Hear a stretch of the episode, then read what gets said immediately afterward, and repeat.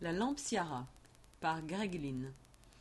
Cette lanterne d'environ 1,80 m de diamètre se compose d'un unique volume creux constitué de plusieurs morceaux composites, moulés, transparents, avec de nombreuses ouvertures d'orientation différentes.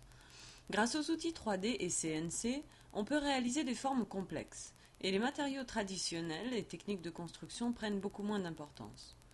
Nous avançons vers un système de construction basé sur des matériaux sur mesure. L'utilisation de ces matériaux composites nous offre la possibilité de créer des structures monocoques.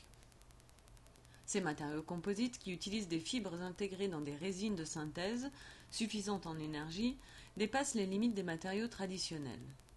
Combinés aux outils 3D de modélisation paramétrique, ces matériaux composites sont totalement évolutifs.